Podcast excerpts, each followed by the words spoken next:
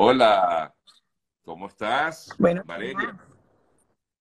Igual. Sergio, muy bien. Valeria, Un gusto saludarte. Yo decía, bueno, ¿será que se me quedó dormida Valeria o qué? No, estaba dejando a las niñitas en el colegio, que es a esta hora exactamente. Me moví no rapidísimo. Bueno, me hubieses dicho, esperamos un poquito más. Pero bueno, ya estamos listos aquí, no importa. Sí.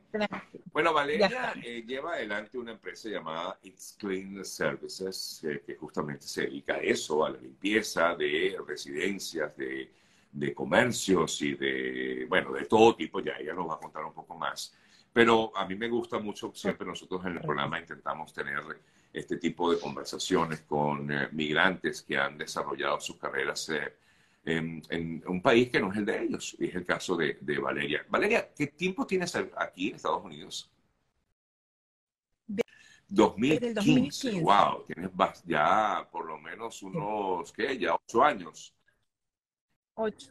Ocho añitos y algo, tiempo. sí. Y eh, tu intención siempre estuvo, eh, pues, eh, hacer este tipo de, de- de negocio que, con el cual te desarrollas hoy día. Siempre al decidir emigrar estaba en mente eh, emprender. Porque en Venezuela también hacía lo mismo, emprendía, tenía mis propios negocios. Digamos que los primeros meses fue como de analizar por dónde era y tuve la fortuna de estar cerca de este tipo de servicios y analizarlo, estudiarlo, eh, pues como ingeniero industrial sacarle los números, la factibilidad. Eh, es un país de servicio absolutamente, de vivir el día a día, de que o trabajas o limpias o cocinas o limpias, por eso aquí también hay tanto catering que te llevan tus loncheritas, porque, bueno, no te das chance de hacer todo, porque estás solo como inmigrante y este ritmo de vida en los Estados Unidos te llevan. Tú no vas, como digo yo, tú no vas sino Sí, te ahora, ¿por qué te decidiste entonces por esta, por esta eh, línea, digámoslo así, ¿no? De la limpieza. ¿Tú te veías afectada quizás en lo personal? Digamos que soy Ah, extra, como dicen aquí, Ok. picky con esto. Soy súper maniática con el orden, con la limpieza, con que todo debe estar en su lugar, con que tengo que usar los productos desde siempre, desde Venezuela en mi casa. Esto es para este producto, es para esto, esto es para esto. No todo puede ser con agua y jabón, para eso hay productos específicos para las cosas. Y aquí explotó esa maravilla que tenía internamente Ok. en mí y no conocía. Y, y fue cuando lo desarrollé y digamos que, que lo estudié para poder llegar a donde gracias a Ahora, Dios hoy eh, tú estamos en dices el que clima. estudiaste, estudiaste que el mercado, estudiaste todo.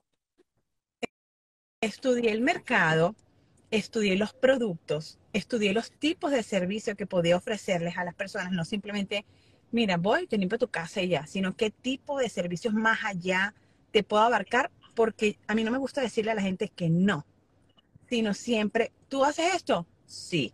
¿Y me puedes también hacer las alfombras? Sí.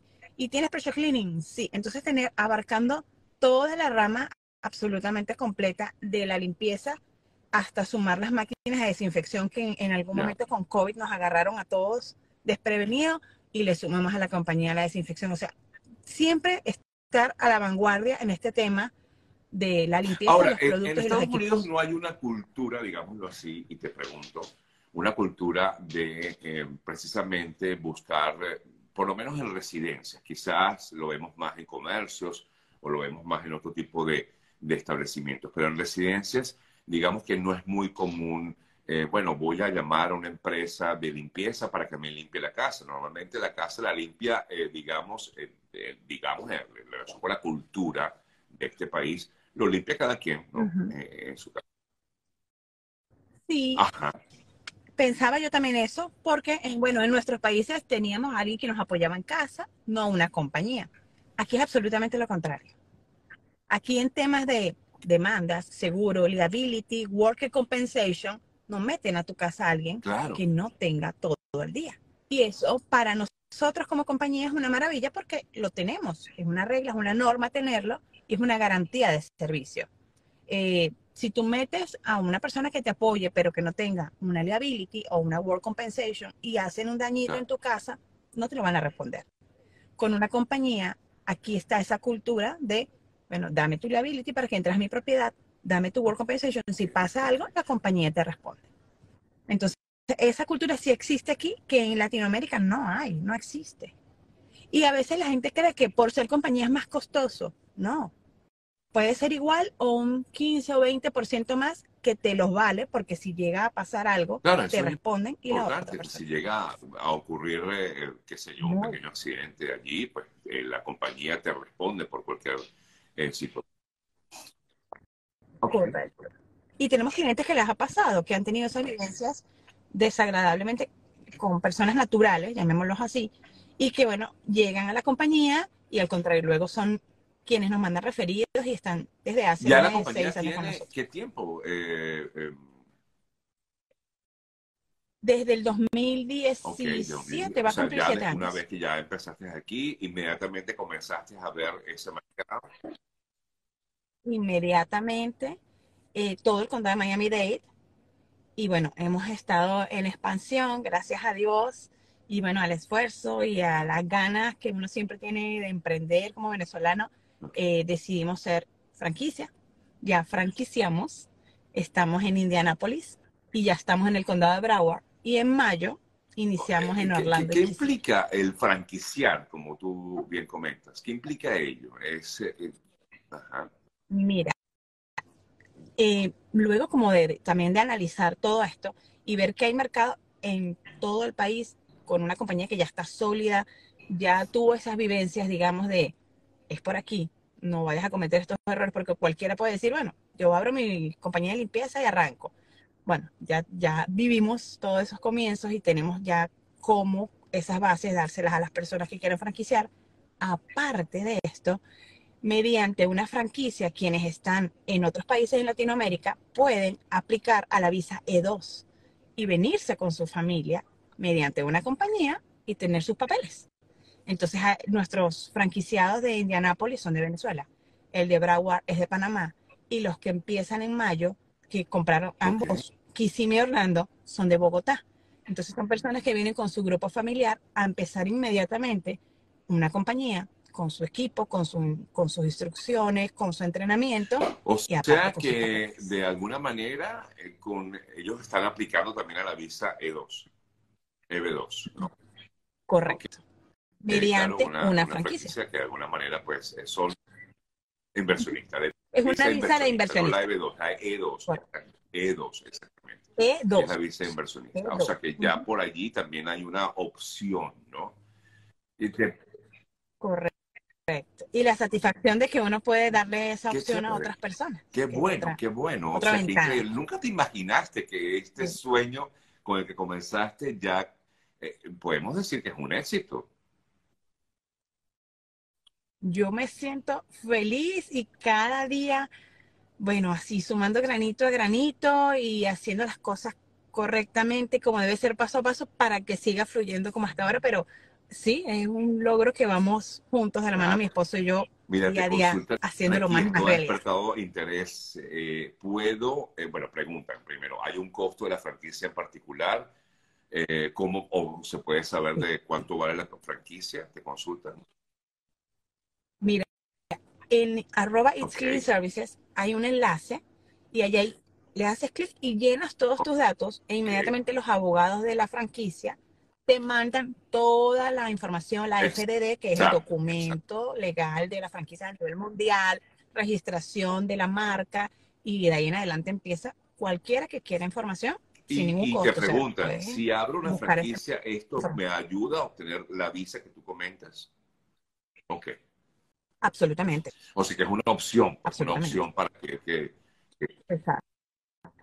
Y sin embargo, hay gente que también está aquí, que vive aquí, tienen unas personas eh, que les interesa un condado que está, que es Monroe, que es hacia abajo, hacia Los Cayos, viven aquí ya, son ciudadanos y simplemente como, como inversión para una compañía están claro, Exacto, hay muchas opciones. No solo por, no solamente por por la visa, que obviamente es una maravilla, sino para el tema de, bueno, de producción, de generar ingresos, de tener tu propia compañía, siempre de la mano de la matriz, de Miami Ahora, eh, ha venido creciendo mucho el, el, negocio, la empresa, la compañía. ¿Cómo evitar no perder eh, ese trabajo que se hacía desde el principio? Como tú decías, que me encantó mucho cuando comentabas tú que tú eras como que piqui, ¿no? Eh, en cuanto al tema de, de, que las cosas se hagan así, así, asado y todo se mantenga limpio. normalmente ocurre que cuando este tipo de empresas crecen, pues esas cosas, esos detalles se pierden. ¿Cómo evitas para que eso no ocurra? Eso es súper importante. Qué buena pregunta. Eh, mira, nosotros eh, estamos priorizando, como lo hacemos en Miami Day actualmente, que no estoy solo yo, sino hay cuatro supervisores con las chicas, con los operarios y con los clientes, así igualmente en cada franquicia, mediante supervisores directos, delegando, porque si no, se pierde digamos, la, la, base de la, compañía, que es la... Exacto, ahí como que una fiscalización, un control todo el tiempo. Supervisor, supervisores para los operarios, supervisores para los clientes y bueno, siempre estar encima de, que todo funcione bien. Para eso hay los manuales de la franquicia, para que todo sea Ahora, eh, tal cual eh, como la matriz. Yo te escucho hablar y te veo con mucho entusiasmo. ¿Siempre fue bueno todo? ¿Fue siempre brillante? No, como todos los comienzos, son fuertes. Como todos los comienzos, yo estaba también allí empezando con las muchachas en el 2015, eh, haciendo servicio, pero al mismo tiempo que yo hacía servicios, hacía los estimados, hacía la factura, cobraba clientes a veces que, ahora que les vaya muy bien, no te pagaban. ¿Entiendes? Pero gracias a ensayo y error, tú te das cuenta de cómo tienen que ser los procesos para que funcione y eso no vuelve a pasar. Y bueno, nunca más pasó, pero si yo echo atrás a 2015, digo, ahora hay todo lo que hemos pasado. a tu juicio, Valeria, eh, para decir, eh, para que no te decaigas por cualquier situación, sino que más bien te impulsa. Hay una fórmula para decirte, bueno, sí, vamos a darle, vamos a seguir adelante. Mira, si me voy a lo sentimental, mi fórmula es voltear aquí detrás de este carro y ver a mis dos hijas ahí. Esas son mi fuerza y mi motor y sí podemos. Y el ejemplo de darles a ella de que sí se puede, de que empiezas aquí y tienes una meta y llegas a la meta y puedes seguir creciendo y que el límite lo tienes tú mismo. Sí, el límite te lo pones tú. Al final tú decides a dónde quieres llegar.